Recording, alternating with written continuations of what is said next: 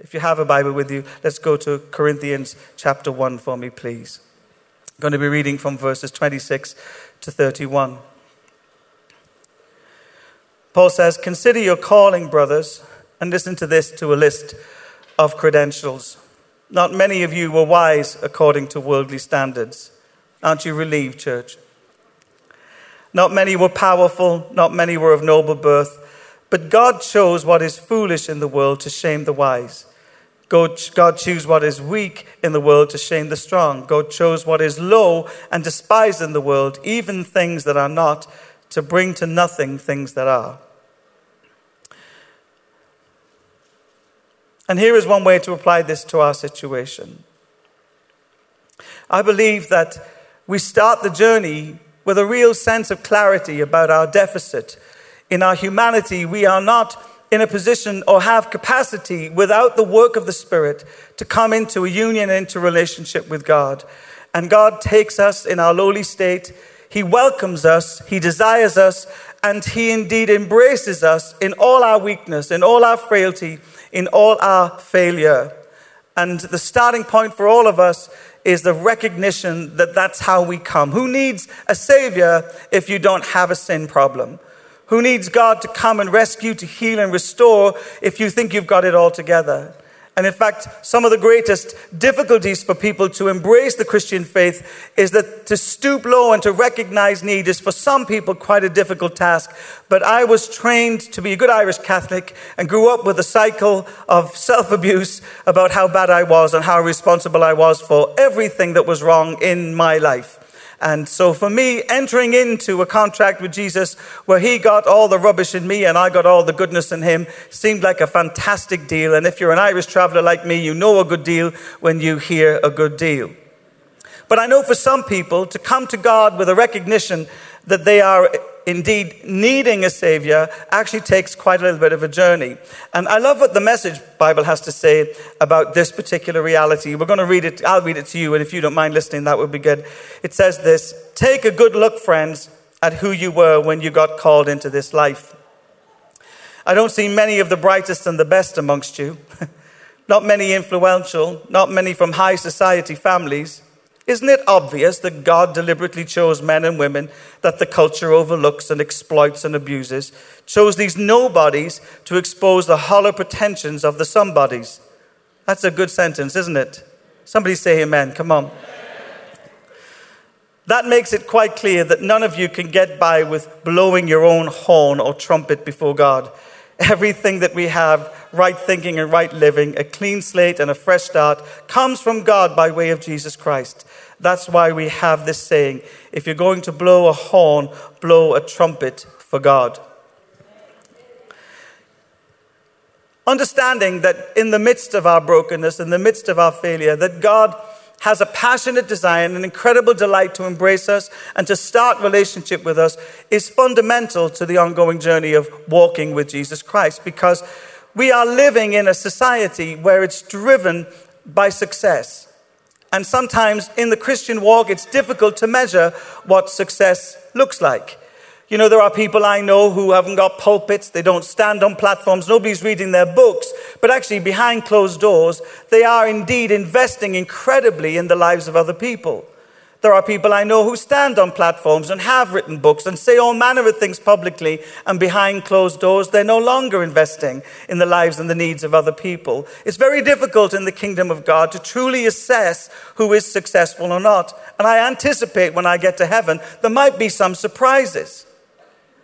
I might find that we're standing next to somebody who we thought perhaps was a nobody, and God had handpicked them from the foundations of the earth and made them a somebody in a secret place that changed all manner of things in a public setting. So, how do we measure our successes? Well, I think the first thing we need to recognize is that we start this journey from a place of really needing God to help us to discover the truth of who He is and the truth of who we are in relationship to Him. And we start this adventure from a place of brokenness. We start it from a posture of need. And that's countercultural in a world where everybody's pretending that they're living on mountaintops. You know, I, when I first came along to the, to the church, I found it quite bizarre that everybody was an overcomer. I mean, they couldn't overcome the fact that somebody had sat in their regular seat, but they were all overcomers. They couldn't overcome the fact that perhaps somebody was talking to them who didn't have all the trappings of external spirituality, but they were definitely overcomers. And if you asked anybody, How are you doing? Oh, I'm in blessing, brother. I'm in blessing, brother. And when you'd heard them talk to each other in the toilets, you realized that that blessing was hollow, if not faint, and indeed maybe a desire or a posture of heart of wanting God to bless them, but actually they weren't really living in blessing as they protested that they were. So it's not just the world that applauds success. In fact, the church tends to be highly attracted to people who look successful. When I first became a Christian, I had hair down to here, a 24 inch waist, and spray on leather clothes. Please don't go there, ladies. I know I don't want to lead you into temptation. But you know, I, I had been a singer, I've been a professional singer. I, I, I kind of came off the Wogan show when I was in church on the Sunday. And, and you know, people wanted to hang around with me because I'd been on television. I mean, the fact that I was a broken individual and really had just started the adventure of discovering God didn't seem to matter. The fact that I could sing or that we could act or we could do things, I ended up getting invited to be involved in all kinds of things, and my character had not played catch up with the opportunities that were opening up before me. So it's not just the world that celebrates so called successes, sometimes the church is guilty of that hollow thing that we all do in society where we look at someone else's life and think that because they have done this or achieved this, that they must be this. The Bible tells us that God does not look on the outward appearance of a person, but God looks upon their heart. The biggest issue to people when I came to the church was that I had long hair. I could have kept them up for a couple of hours to tell them there were a few more issues that were far more important than that. But the reality is, my hair was a stumbling block. I remember one deacon came up to me and he said, Do you know, young man, that long hair is an abomination in the sight of God? And you know, the truth was, I didn't. So I said, No, I didn't. I said, But I think you're probably more offended than he is because you're bald.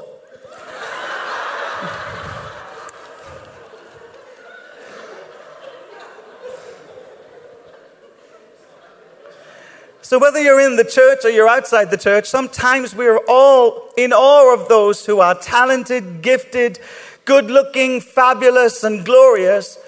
And when we come back to the reality, there's not very many of them really that, when we look a little closer, have the attributes that we really admire, which is character, holiness, purity, and affection and devotion and delight in God. And it's so easy for us to get caught up in the whirlwind of those kind of pretenses, whether they're spiritual ones or they're natural ones, we have to be on our guard that we're not drawn towards them and by default begin to not celebrate who we have been given to be in Christ Jesus Christ. But you know, it's official, and I say it again God loves a failure. And the reason I think he loves failures is this He did not want the beauty of his nature and the glory of his kingdom solely to be represented by the great, the good, and the clever. He did not want the who's who of humanity to portray his own magnificent. God and his spectrum of, of desire and passion to reveal himself is found in all kinds of people from all kinds of walks of life. Some are high flyers and some haven't even got out of bed. God loves people indiscriminately, and it's a glorious thought to think that I don't have to be anything or pretend to be anything or even to have achieved much in that sense for God's affections to be offered to me. Aren't you delighted about that? The second thing I want to say to you about failure is this that God does not need to be seen in all the right places. You know, when I first became a Christian, I used to get invited to people's homes. Now that I've got old and stuffy and irrelevant, I don't get invited to people's homes so much. I am looking at you for an invitation. I just want you to know that. That was a plea from the heart, okay? Okay, but people thought I was interesting and they'd invite me to their house. And sometimes, you know, I would invite them into my world. And of course, they couldn't come because my world was filthy, dirty, and rotten, and their world was perfect and holy.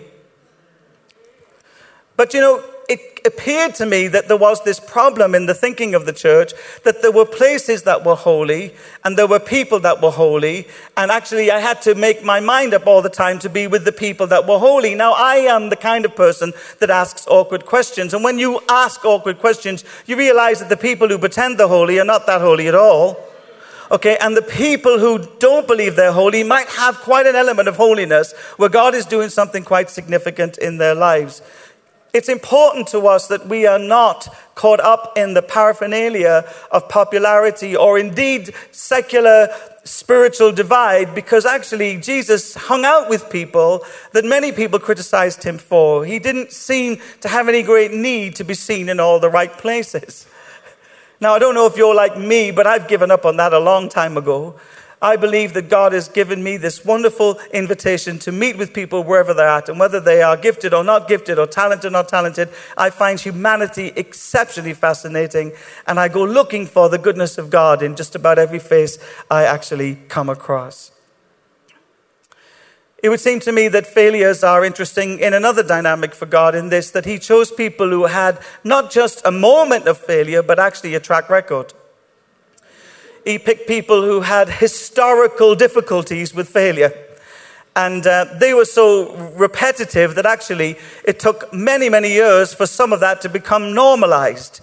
I mean, they were so dysfunctional in so many ways that actually walking with Jesus and the healing of their heart and the restoring of their soul and the love that was displayed to them took a long time for some people for it to begin to materialize in the way that they ordered their world and lived their lives. And I believe that God is patient and kind and long suffering and desires the fellowship and the journey with us as we begin to be released from some of the complex issues of our souls and brought into this wonderful place of being at peace with God and ourselves. He's not in a hurry to do that. And in fact, he's meticulous about the detail in which he works in our lives. So I'm one of these people that is referred to at the beginning of this passage. I'm one of these that should not consider myself to be noble or high or fancy or whatever words you want to put in there. I'm just a very ordinary person who has had an extraordinary adventure with a gloriously extraordinary God. And I choose to stay ordinary. And I choose to stay ordinary because I have a tendency, don't tell anyone, I'm sure nobody's listening in on this, but actually sometimes I can be guilty of believing my own press. You know, sometimes people come and say, That was a great word you had for me, thank you very much. And, you know, you pretend that you, you do that thing Christians do. It wasn't me, it was God. A number of years ago, I was ministering in a church, and I said to the worship leader, she was very, very good. I said, You know, that worship was absolutely brilliant. She said, It wasn't me, it was God. I said, It wasn't that good.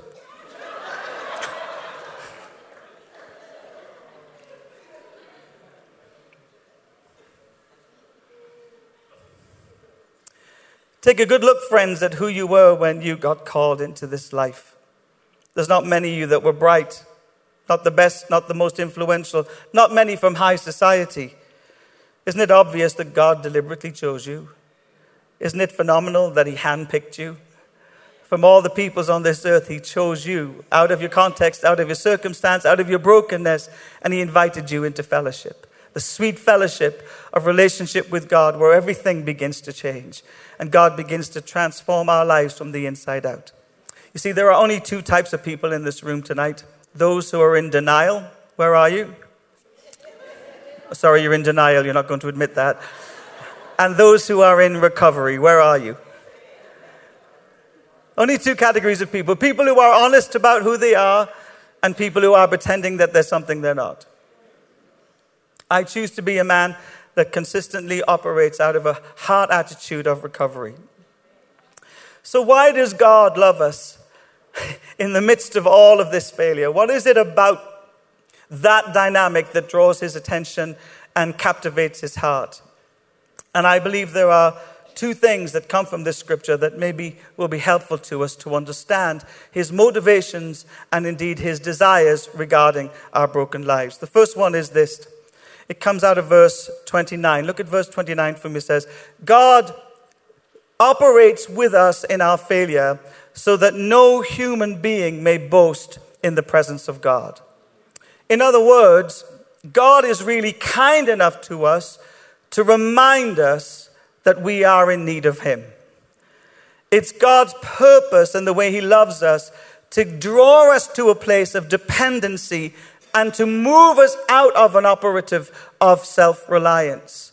You know, there's a big difference, church, between insecurity and dependency.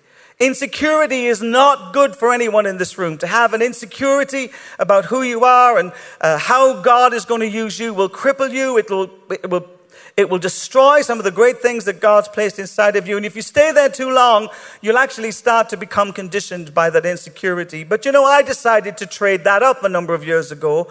I'm actually quite an introvert. I know it's hard to believe. I was a quiet boy, used to sit for hours, you know, craning in and just thinking and watching the world around me. I was an observer.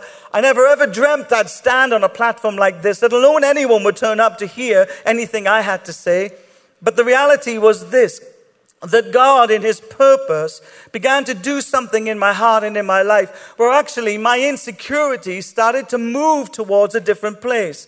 It began to move towards a posture of God reliance. I decided to trade my insecurity for God dependency. And you see, I think there's something about that risk that attracts the favor of God. Do you know every time we pray for a sick person, we're operating from that place? How many of us know that you can't heal anybody?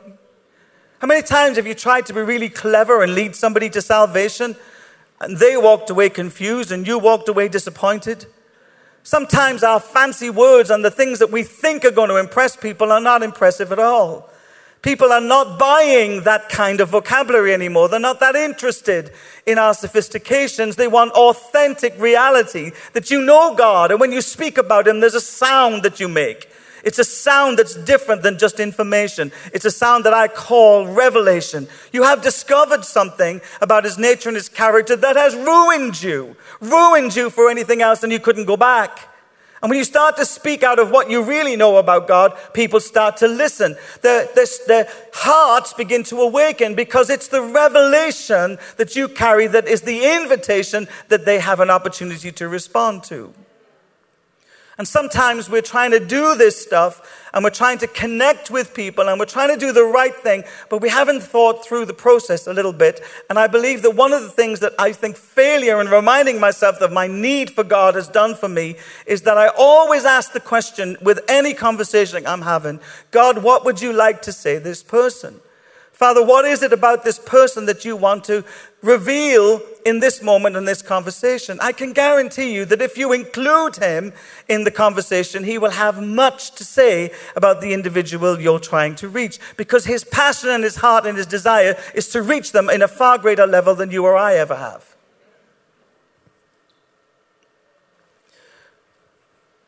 So when we have this recognition that we may be insecure, that some of this brokenness, some of this weariness, some of our experiences in life have indeed shaped our internal world, we don't camp at insecurity.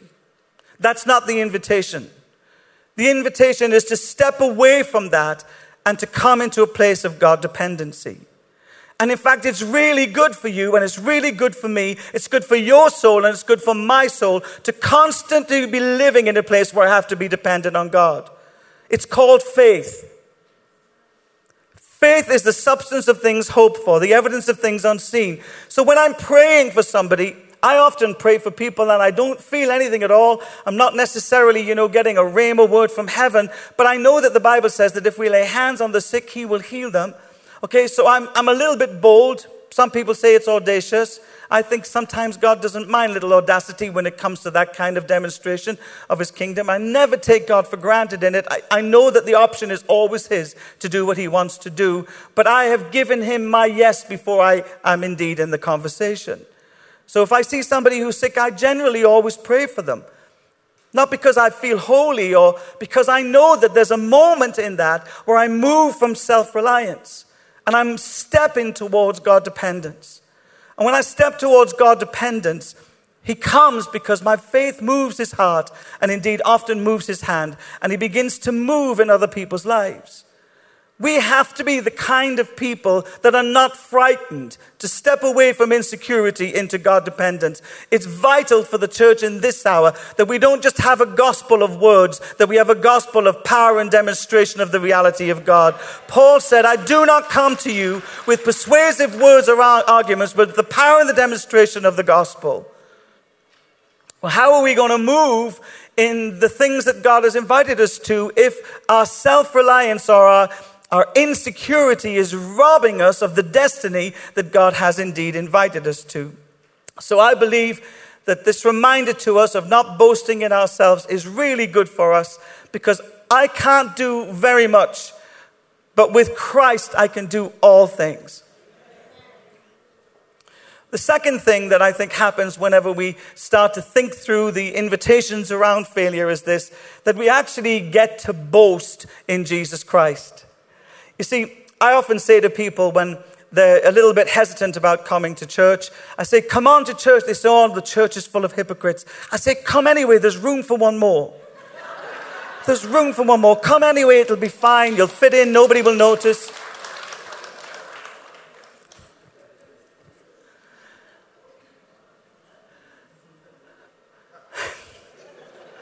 I'm being a bit naughty, forgive me tonight.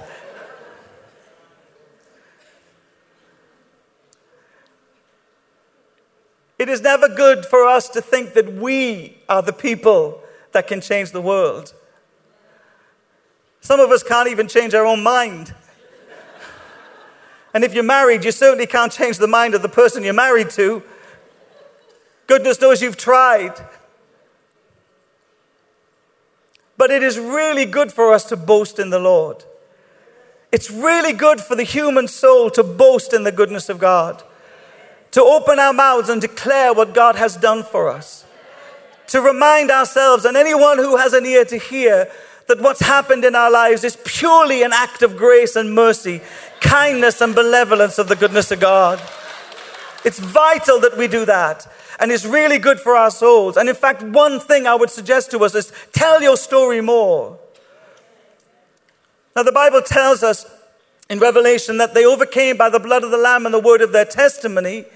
And can I just highlight a couple of problems that I have? Sometimes we think our testimony is actually our history. It's something that happened 400 years ago to you.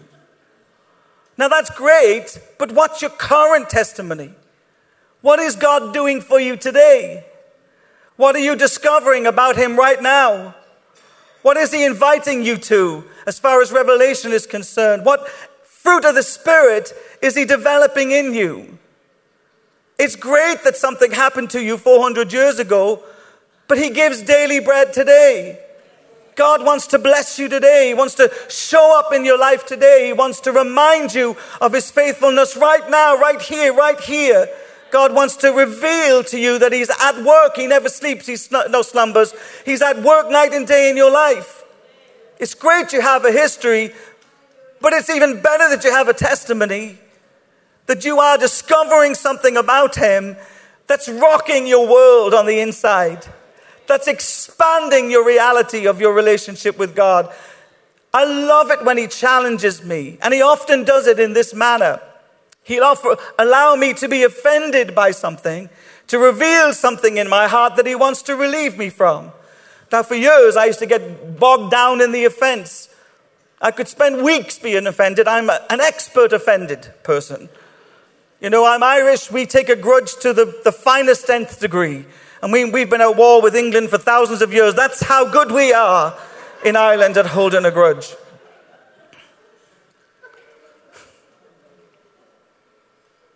But the invitation was never to be offended.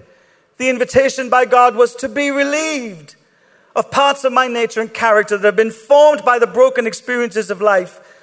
He desires to reveal himself on a daily basis to me. Give us today our daily bread. We thank you, Father, for everything you did 40 years ago. But we want to see you today. We want to know you today. We want to experience you today, God.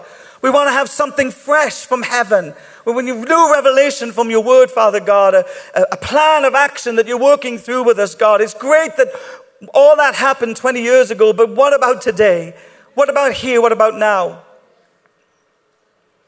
So I believe part of the reason that Paul has penned these words is to invite the wonderful people in Corinthians to move beyond those places of thinking of themselves more highly than they ought to and actually arriving back at the place of the induction they had into relationship with God. That somehow, in all our pretenses to try and be, we might be missing the very thing we're called to be. Just ordinary people in an extraordinary relationship with a God who does exceptional things. So, I want to give you four things that I think are important to think about in the midst of failure. The first thing comes out of verses 27 and 28. I want to remind you that no matter what's happened around you, or even whatever you've done or has been done to you, whatever failure besieges you, you are consistently and persistently and will always be the chosen ones of God. Verses 27 and 28 say this God chose what is foolish in the world to shame the wise. God chose what is weak in the world to shame the strong. God chose what is low and despised in the world, even things that are not, to bring to nothing things that are. Your chosenness is one of the most important things to be reminded of in the midst of failure. He handpicked you. You know, when I look back at my life, I think God would have made a better choice having my brother. He was clever, he was sharp, he was a multimillionaire. It would have been really good to have a multimillionaire as a pastor, wouldn't it? No? I mean, I'm not telling he has a gift of earning money. Here's what my brother used to do. We used to work the Irish clubs and pubs, and he'd come up to my mum. We had a band, a little Irish band, and he'd say to my mum, Can I have 50 pence? And my brother recognized a little something about people that are Irish when they gather together. They're like a wee drink. So he'd take his 50 pence and he'd go from man to man around the club, and there were hundreds of them saying, Mister, you haven't got change for 50 pence, have you? Now, when you've had a few glasses of Guinness and you put your hand in your pocket, you're not really thinking too cleverly about what it is that you're handed. He came back many a night when we did the clubs with more money than we got paid to be in the band. I think we counted it together one night. He got nearly 75 pounds. That's not bad for getting change from a bunch of drunk men in an Irish club. The boy was sharp as a tack. Why didn't God choose him?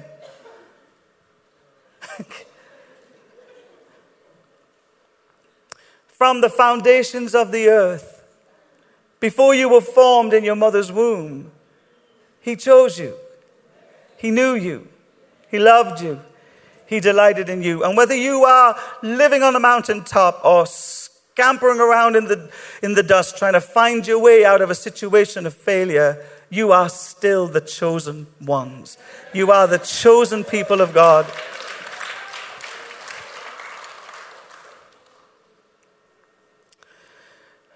I had a thought a, a few years ago that um, I've tried to kind of meditate on a little bit. I'm still working on it.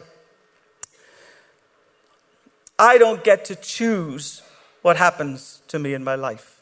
Many times life happens, doesn't it? I'm not a fatalist. I think I have some choices in it, but you know, there are certain things that just smack you in the face. That's just how it works, and you spend weeks, months, years, maybe at times, trying to work out how to navigate your, your life again. So I don't always get to choose the life that I want, but I get to, to live like I'm chosen. And see, if I start to think about that, I realize that I need to adopt a posture every day, not of um, self reliance, but actually this wonderful reality that God has picked me. Now, you may not invite me to dinner, but God would.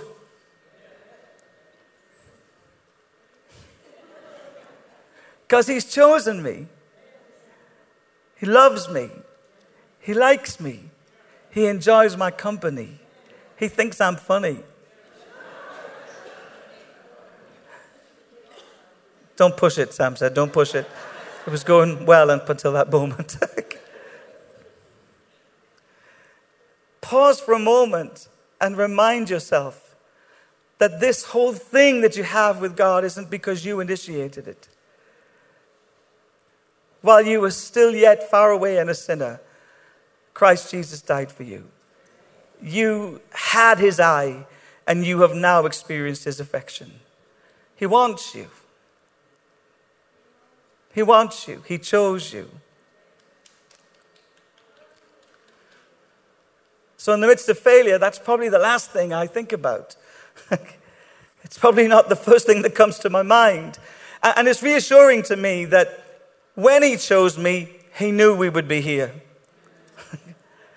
so, it's not like He's chosen me and He was ignorant to the way that things would happen in my life or the decisions I would make. He chose me with foreknowledge.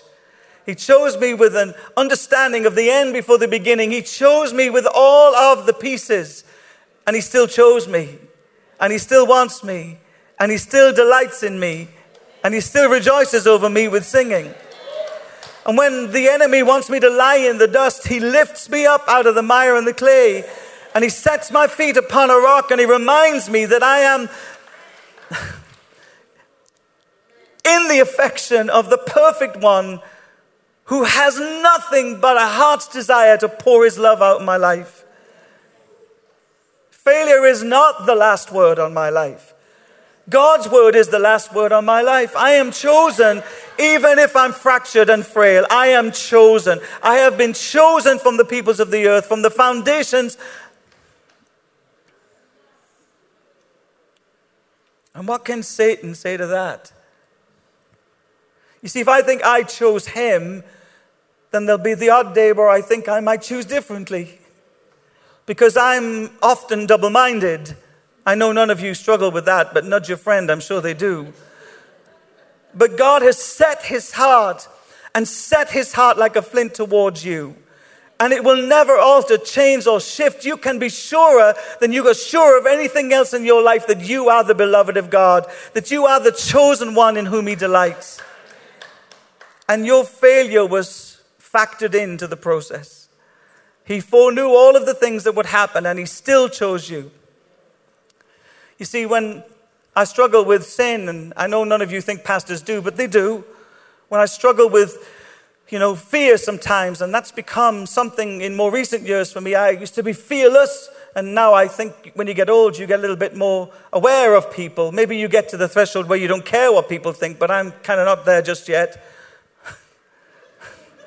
but it's coming. It's coming. It's coming.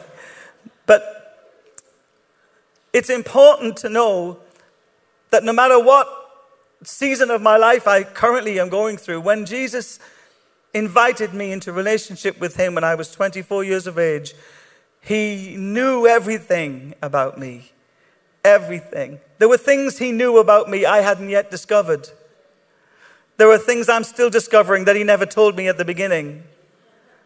Can anybody identify with that? I mean, I didn't realize how bad a sinner I was until a few years into this. I thought I was doing okay at the beginning, you know.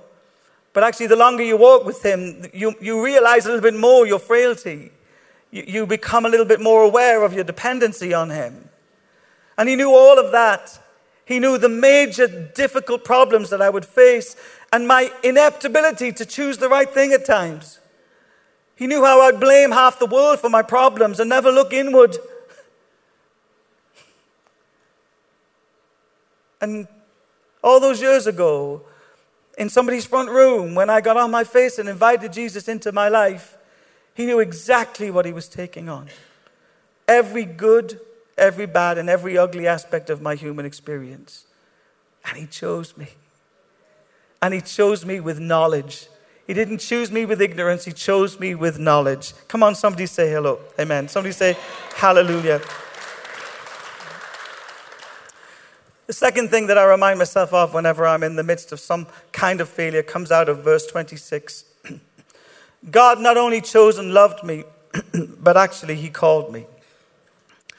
And you know, the calling here is not to a job or a function in some way, it's a calling to be the kind of person that lives in pursuit of God, a kind of invitation to a relationship with God that actually affects every facet of my life. Whether I'm working in carpentry or I'm working in medicine, whatever it is I'm doing, I'm not just called as a practitioner in those areas. I'm called as a son and I'm called as a co heir with Christ Jesus and I'm called as a facilitator to the kingdom of God in every environment that I'm in. And you know, there are times when I think I have disqualified myself from that and yet mercy seems to outrun me. His kindness seems to invade those moments. And before I know where I am, I'm standing again in a place of believing that God can do all kinds of things through my life. If you've been chosen, then you've been called. And you've been called to know Him. Isn't that the best adventure? Isn't it the most glorious thing to know Him? And I feel for me that he keeps on unveiling some parts of his nature. I thought I knew God when I, I, was a Christian. I was an avid reader of the Bible, still am, just so insatiably thirsty to have an understanding of God's nature. And you know, you think you've got it down, you think you know how it works, and then he lifts something off your eyes, and you see something about his nature, you see something about his character, and you go, Oh, I never knew that about you, Jesus. I never knew that you could do that. I never knew that you loved like that. I never knew that you cared like that.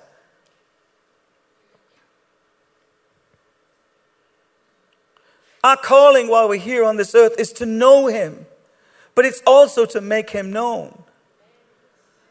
You see, I am absolutely convinced I cannot give away what I haven't got. And so the key to that is to get as much as I can, to absorb as much knowledge, to come to deeper place, the deep thing in me crying out for the deep thing in God, and the deep thing in God becoming available to the deep place in me changing and transforming and being renewed and being restored and coming into deeper places of love and affection. Do you know one of my goals in life is to end up by the end of it all loving Him nearly as much as He loves me? And you know, I don't think that's wishful thinking because we're invited to love the Lord our God with all of our heart, with all of our mind, and all of our strength. And I know somebody really good at helping me do that. His name is the Holy Spirit. He really helps me to love God in a way that is honoring to God and releasing to me and overwhelming at, at many, many points in my life. He is your greatest cheerleader, and He's far more confident in the God in you than you are because He knows Him better. So, knowing Him is our calling and making Him known. It's, it's been the passion of my life to offer people what God has offered me. And, you know, I find myself repeatedly in similar scenarios where broken people with difficult sexual dysfunctions and difficult problems in their lives, abuses and other things, it seems like all along, somehow, through it all, in it all, in spite of it all, God had a plan. And out of the healing of my own heart and the revelation of the goodness of God and the the real wonderful thought that when you forgive somebody, you're not letting somebody off the hook, you're letting you off somebody else's hook. Those little things that meant huge significance and powerful release to me have become now available to other people. But it was the internal landscape of coming to know Him that gave me the capacity to become someone that God might use to make him known. So, you are chosen. And in the midst of your failure, you better remind yourself of that because the enemy will put doubt in your heart. But you are also called. You have been called by God. Look at verse 30. This is the third thing I remind myself of whenever I find myself in the midst of failure. That God so loved me God chose me, God called me, but He also put me in Christ. Verse 30 says this, and because of Him you are in Christ Jesus. The literal words there are from Him or of Him you are in Christ Jesus. The idea is simply that we are united to Christ, and the reason we are is because God did it. I didn't do it, God did it. He chose us, He called us, and in His calling, He united us to Christ. We have been grafted into the life of Jesus, grafted into the holiness of Jesus, grafted in to the fullness of Jesus. You are hidden in Christ Jesus.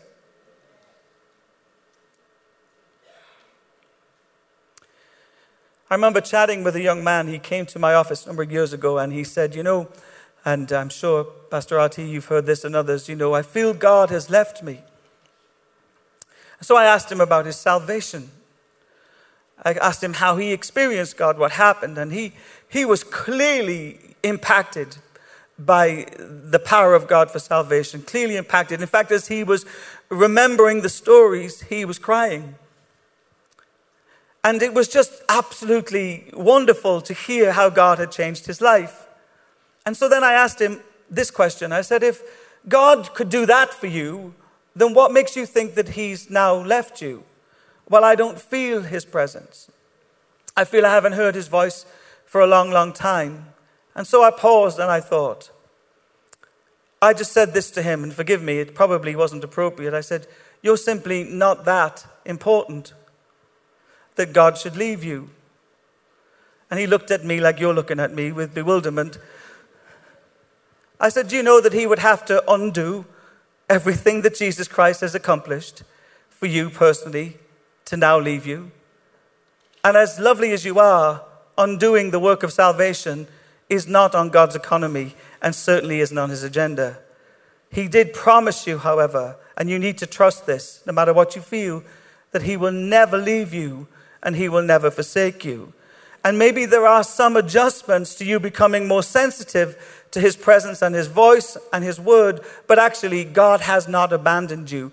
I believe you truly were saved. You just have got to a place where your soul has become dull to the sound of his voice and indeed the power of his word. And so you need refreshing, you need renewing, you might even need reviving, but actually, he hasn't gone anywhere. He put us in Christ Jesus. Can he therefore take us out of Christ Jesus? I don't think so. The fourth thing I remind myself of whenever I'm in the midst of failure is this is that God loved us, He chose us, He called us, He placed us in Christ, and then He made Christ our wisdom.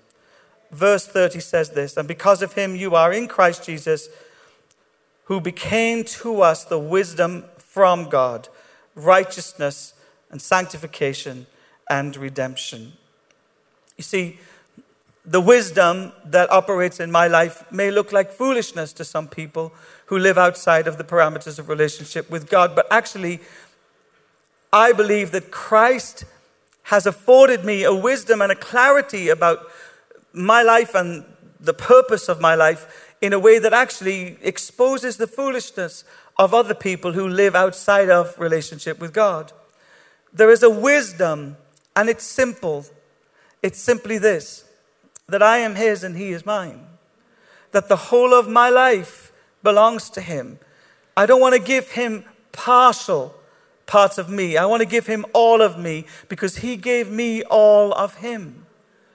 He did not withhold a good thing from me in my life. The best of all is the treasure of Jesus Christ, who came to this world to demonstrate the love God has for humanity, died a cruel, horrible death on a cross but through the power of the Holy Spirit was raised from the dead on the third day, ascended into heaven where he's seated at the right hand of God the Father. And listen, church, the story isn't even over yet.